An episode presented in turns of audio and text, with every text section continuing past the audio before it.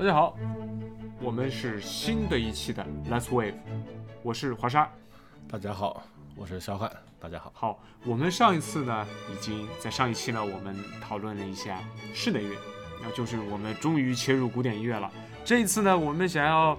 接着谈一下古典音乐里面大家可能并不是那么熟悉的东西。我们其实在上一期里面已经隐约的提到了一个点，就是古典音乐的编制。我们一般会认为，尤其是大家听到的贝多芬，比方说第九交响它编制，我们会说编制非常大，这个词用的对，对吧？编制很大，它参与的乐手非常多这个甚至还有合唱团的这个参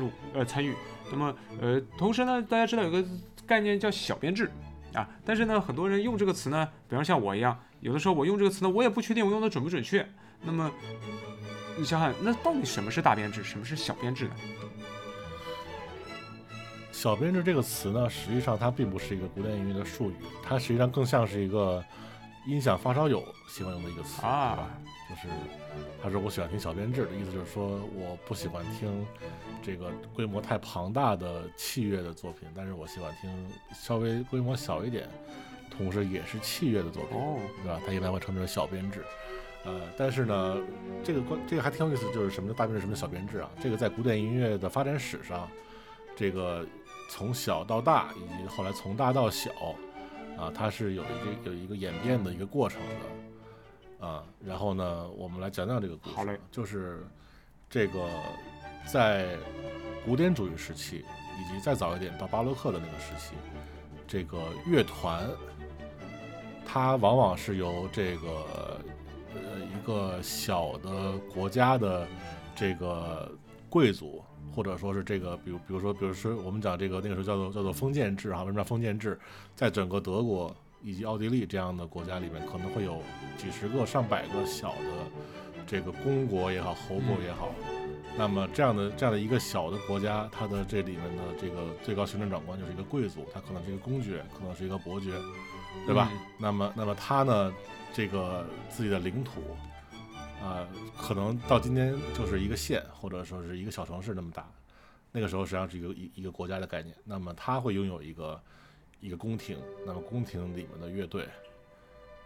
所以它的编制不会太大。当然了，这也跟这个宫廷的这个最高行政长官、这个公爵、这个伯爵、这个侯爵，那么他的一个是对自己的他对艺术的追求是什么样的？有人非常喜欢艺术。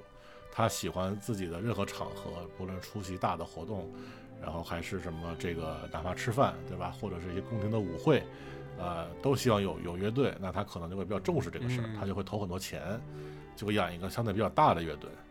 有的宫廷呢就比较小一点，他可能有个几个人意思意思，对吧？只要是大的场合，你能这个对吧？就是有那么一个象征，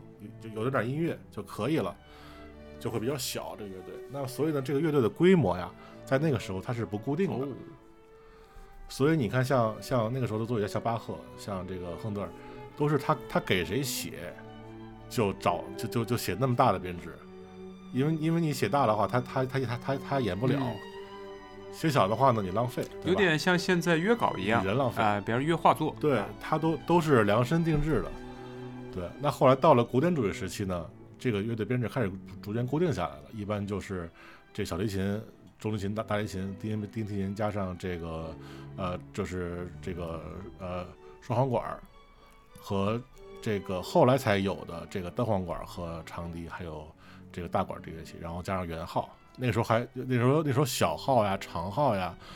都还没有加入到乐队里面来。然后呢，再往后就是这个低音鼓作为第一件打击乐器，成为了乐队的这个主力的这个编制里面的一员，所以它实际上乐队的规模，从最早是根本就不固定，到后来有了一个固定的一个小规模，到它变得越来越大，乐器种类越来越多，每个声部的人也越来越多，它是一个逐渐变大的过程。所以呢，我们今天讲的演小编制，它其中一个概念就是演的音乐基本上是创作于古典主义或者是巴洛克。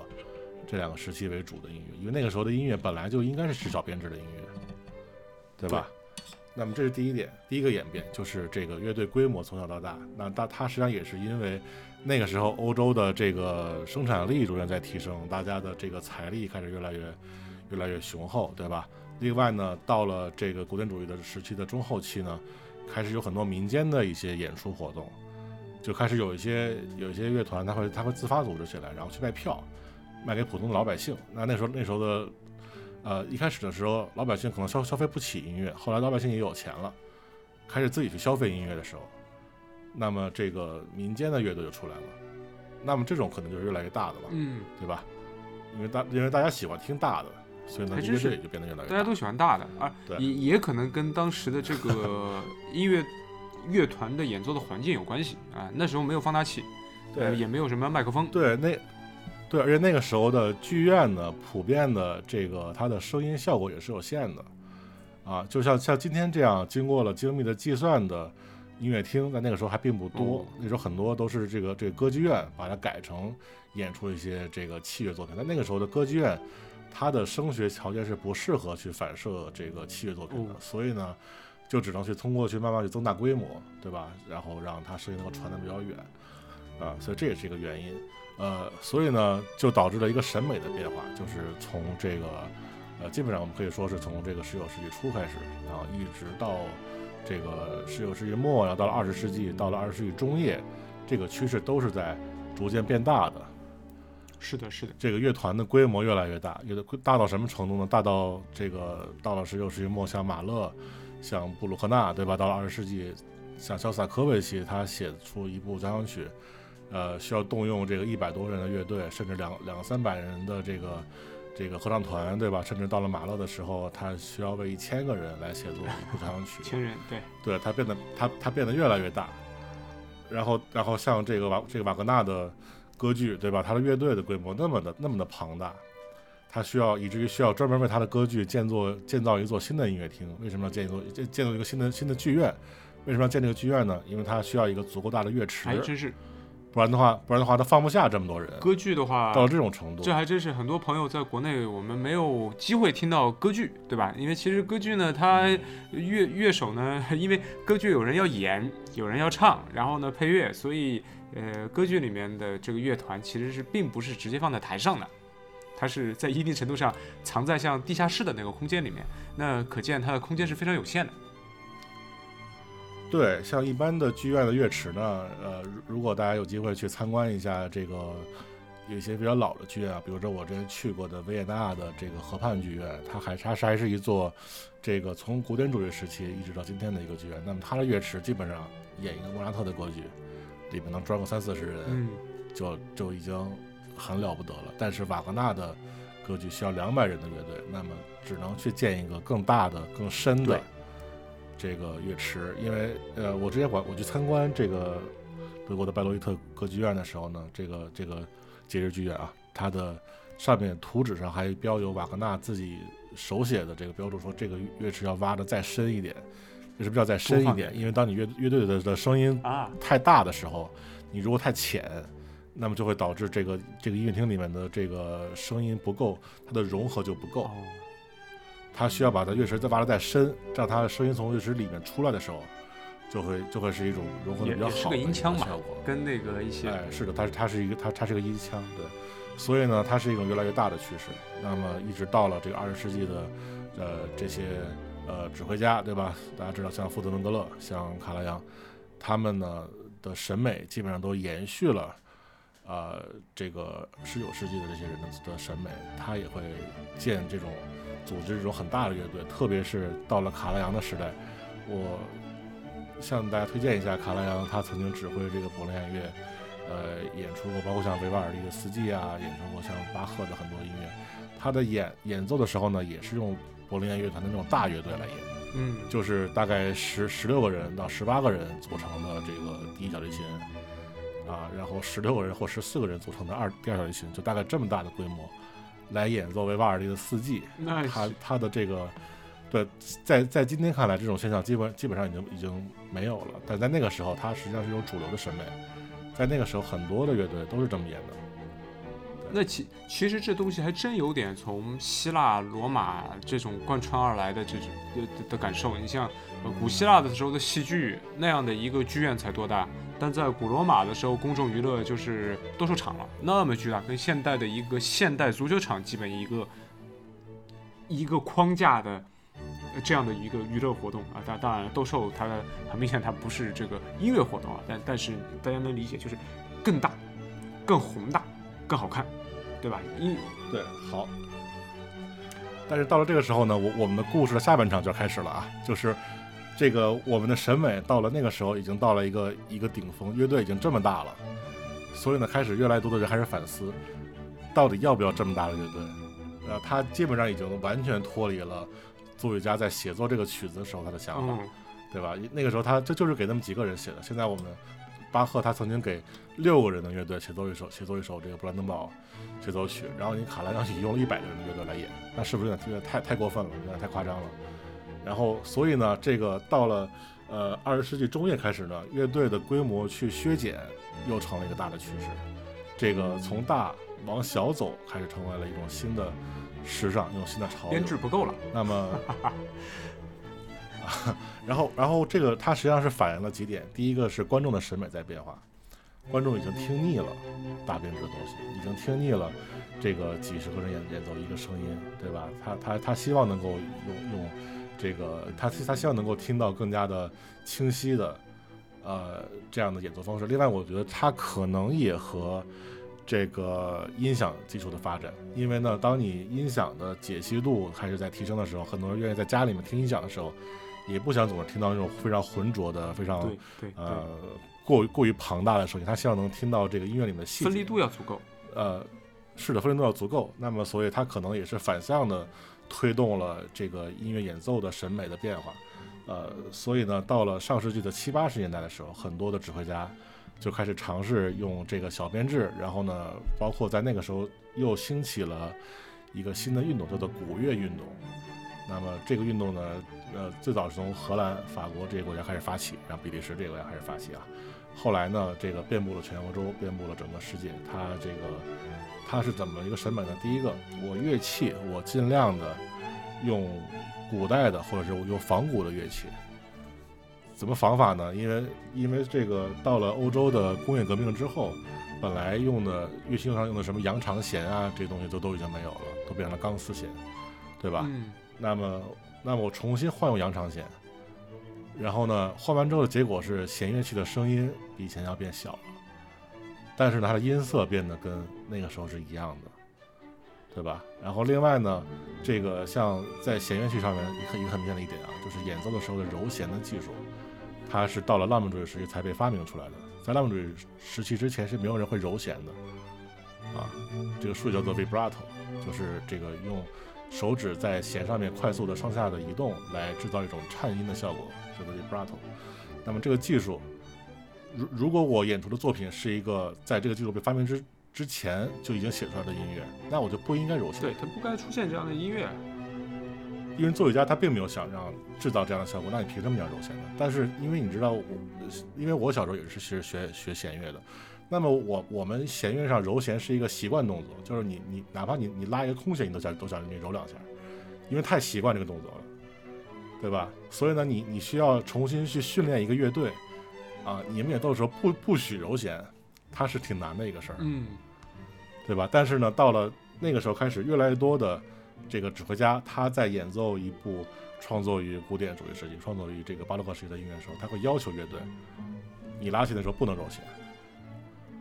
还真是，他也，对吧？他也是一种审美的变化，就是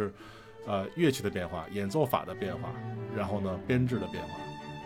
对都有。所以呢，这就是所谓的这个古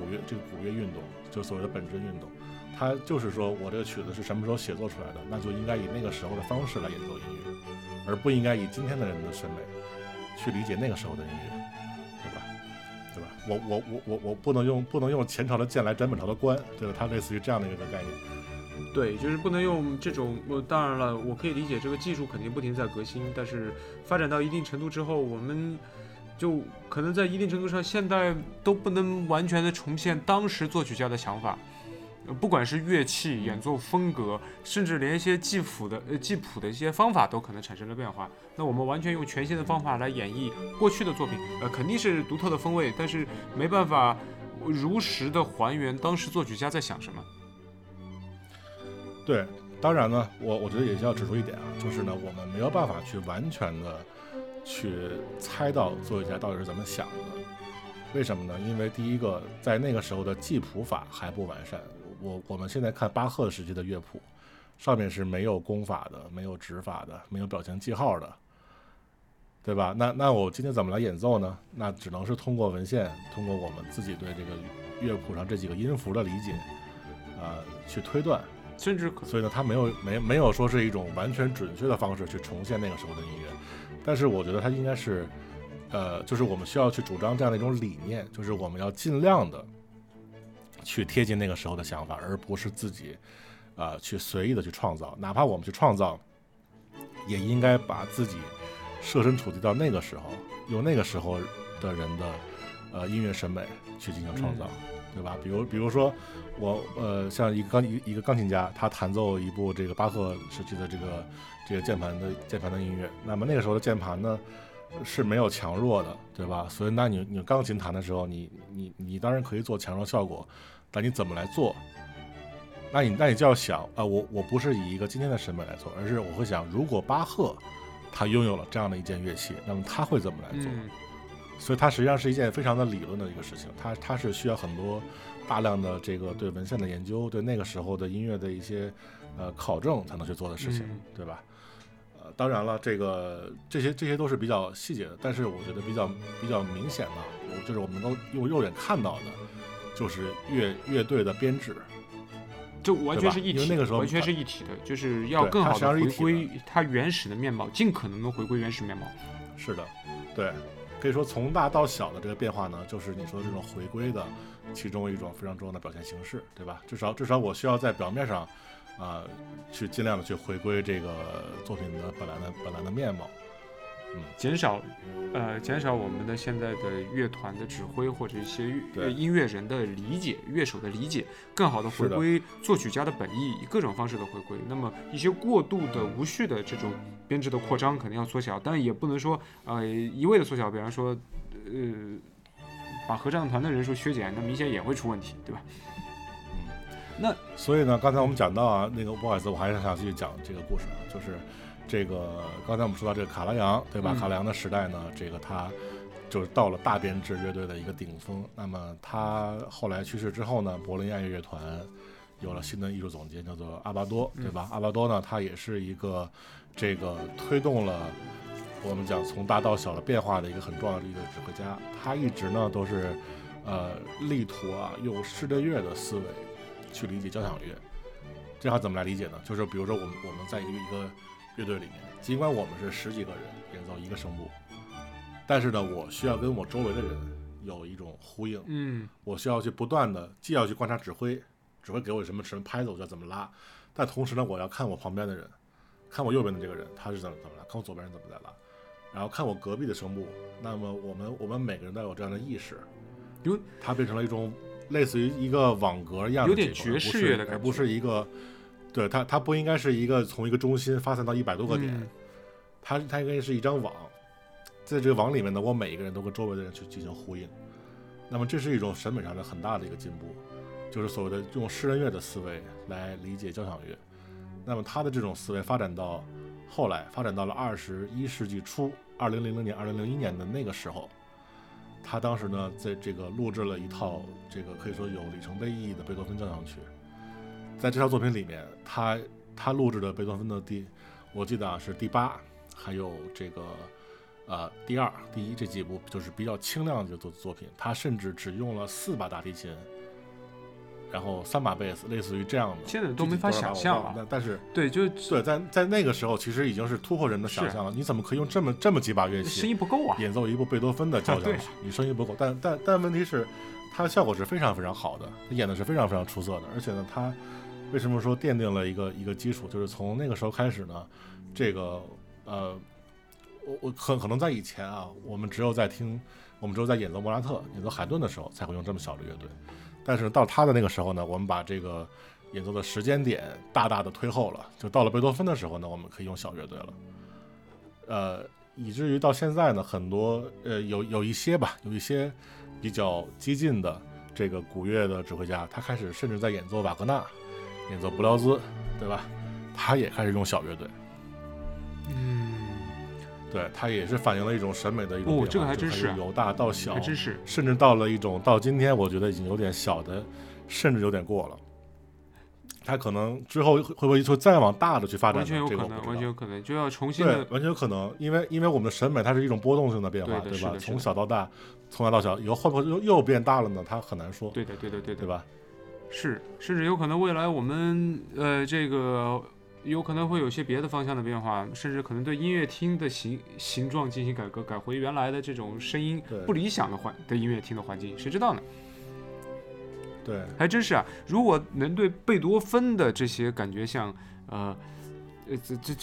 他的曲子都能进行缩减的话，那瓦格纳也能缩减，但缩减后的瓦格纳会是什么感觉呢？还是那种带有就是那种宗教性的，从上往下。对，这个得听一下。那么我如果说到这儿，那我们要听什么？谁指挥的？什么版本的？比方说哪一首瓦格纳的曲子？哦，那个我是想说一下啊，就是说，你演奏贝多芬的时候呢，你用小编制，它是本真；但你如果用小编制来演奏瓦格纳，它就不是本真了，它是一种创新，对，它是反过来的实验，有点类似于对，它是一种试验，谁的版本呢？其实是可以听一听这个明科夫斯基，一位非常棒的一个这个古乐指挥家。那么他和这个卢浮宫古乐团，我记得那个我曾经对他们录制的这个《荷兰人》《漂泊的荷兰人》这部歌剧大受震撼，因为他就是用小编制来演奏的，真的是让我这个觉得，在耳目一新的同时呢，又觉得有点别扭啊。我个人呢觉得实验性太强，我觉得一半一半吧。我觉得我有喜欢的一面，因为我想不到就是在瓦格纳的音乐里面，其实也是隐藏着一些。这个室内乐属性的啊，这是我想不到的一面。但同时呢，这样也确实是不对，它确实是不太对。它有点像你刚刚说的卡拉扬用大编制去演这种室内乐的曲子，那其实也有点类似反过来，那就是用室内乐的编制去演大编制的曲子，就这肯定是偏实验性，它要更多的展现这个乐团或者说指挥的一些想法，但肯定的确这有点脱离了像你说的这个古乐运动啊，它更有点像对，所以我觉得呢还是值得一听的，我们还是应该听一听的。但是呢，我觉得就两个版本对比，就稍微尝试一下，两个版本对比就可以了。对，不用过于认真。我觉得我们一种比较。所谓的正确的审美啊，还是就是我们该是什么样就是什么样。对，就是这个曲子，我能理解你说的意思。它该是大的你就听大的，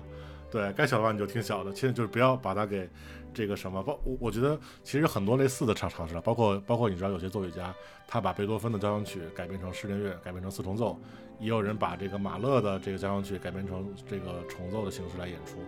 然后也有一些作曲家，比如说像勋伯格，对吧？他把这个勃拉姆斯的钢琴四重奏改编成交响曲。这种包括当然很多人知道，像这个拉威尔，对吧？他把这个图画展览会从一个钢琴独奏改编成交响曲，这个交响乐。那么这种从小编制到大编制的这种互相之间的我们叫改编也好，或者是这种艺术上的这种交流也好，它其实是贯穿于整个音乐史的，对吧？但是我觉得呢，这个我们完全应该还树立一个以某种形式为主。对，是的。然后我们可以听一些这个作品其他的一些改编的，对，通过这些改编的东西来辅助我们来理解这个。也不能搞音乐的原教旨，这种原教义主义也不能把它变成就是只有一个。也不能完全无序的进行实验。就像我没法想象，比方说180胡莱拉二泉音乐是什么感觉？这个对吧？我完全可行，那操作上完全可行的，但那个味儿我就不知道是什么感觉了。这个没有，但是其实是有这个100架钢琴弹奏黄河的这个，我觉得可以来了解一下。对，这个还行啊。黄河这个曲子本来它的这个 scope 它就非常大，它可以这么弄，但是对，我能理解。但其实也有意思啊，音乐本身就是在对于想法、对于音乐、对于乐器、对于这个人的合作，甚至对于数学这样的一种精妙的实验过程，这可能也是贯穿着音乐的变化的一代一代变化的一个点。就像我们上一期其实也提到了，如果我们看一些早期的作曲家，他们最大的那个乐曲的编制可能放到现在一点都不大，其实他们也在有变化。这个变化或者说这种实验性的东西一直是贯穿整个音乐史。是这样的，因为其实呢，古典音乐它是一个变化比较小的这样的一个行业，特别是像这些曲目，可以说我20年前听的这些曲目，到今天我还在听。那当然有很多比我更年长的这些音乐爱好者，他可能也听了一辈子的贝多芬，听了一辈子的马勒，早就听腻了，对吧？我相信他们肯定早就已经听腻了。那么他必然会找一些新的形式，因为他们热爱这些作品，他们热爱这些音乐家，他们希望更好的理解这些作品，来理解这些音乐家。那所以呢，他去寻找一些新的尝试。那我觉得可能审美的演变也和人们的这种怎么说，已经对于这些已经存在很多年的演奏方式，已经开始觉得厌倦了，觉得有些审美疲劳了，是有关系的，对吧？这些观众们也希望有些变化，他们总是渴望着听到不一样的，尽管不一样未必意味着是好的，对吧？但是我觉得肯定还是渴望一些变化，所以这才是推动这个审美在不断变化的一个根本原因。所以呢，我们才会看到这个乐团的编制的从小到大，从大到小，对吧？以及未来也很有可能，要么就继续变小，或者是重新变大，我觉得都是有可能的。那未来的审美会变成什么样，我觉得很难说。特别是我觉得，我想举一个例子啊，就是我们对于卡拉扬的这个指挥艺术的一些评判的这些变化，因为反正至少在我小时候。如果一个古典音乐爱好者他说卡拉扬是好的，那基本上很多人会认为，那你就不懂嘛，对吧？你怎么对太俗了？你怎么可以说卡拉扬好呢？卡拉扬这个审美这么的老套，这么的千篇一律，对吧？指挥什么东西都是那种非常庞大的，然后这个嗡嗡的这样的声音，轰轰隆隆的，有什么好听的， 对吧？根本你这个人肯定就是审美有问题。但是我后来发现呢，近些年来它的风评在不断的在变化，我开始意识到，就是这个有些人开始重新重视起来卡拉扬的指挥艺术，然后他的这个怎么说，认可他的指挥风格人开始多起来了，所以我才刚才我讲到，就是未来的这个审美会不会重新变成大编制，我认为是有可能的。我觉得这实际上是一个小小的一个预兆吧，当然这个只是我自己的一家之言，但是我觉得是很有可能发生的事情。不过说一千道一万，喜欢音乐那就听起来，对吧？不管是大编制还是小编制，其实我们今天谈到的其实有两层，一层本身是这个乐曲写作的时候它所涉及，或者说这个作曲家本身所构想的演奏的团体是大的还是小的，对吧？另一层呢，就是在音乐的这种实践活动过程之中尤其是在这种实验性的活动之中，把一些本身的这个乐曲以更大或者更小的这个编制形式来演奏，那这都是古典音乐里面重要的构成部分，也可以让我们更好的交互的听，可以让我们更好的理解古典音乐。那其实说白了就是听呗，就 wave 起来，对吧？对的。好，那我们这一期的Let's Wave 就说到这儿，我是华山，我是肖汉，好，咱们下期再见，拜拜，再见，拜拜。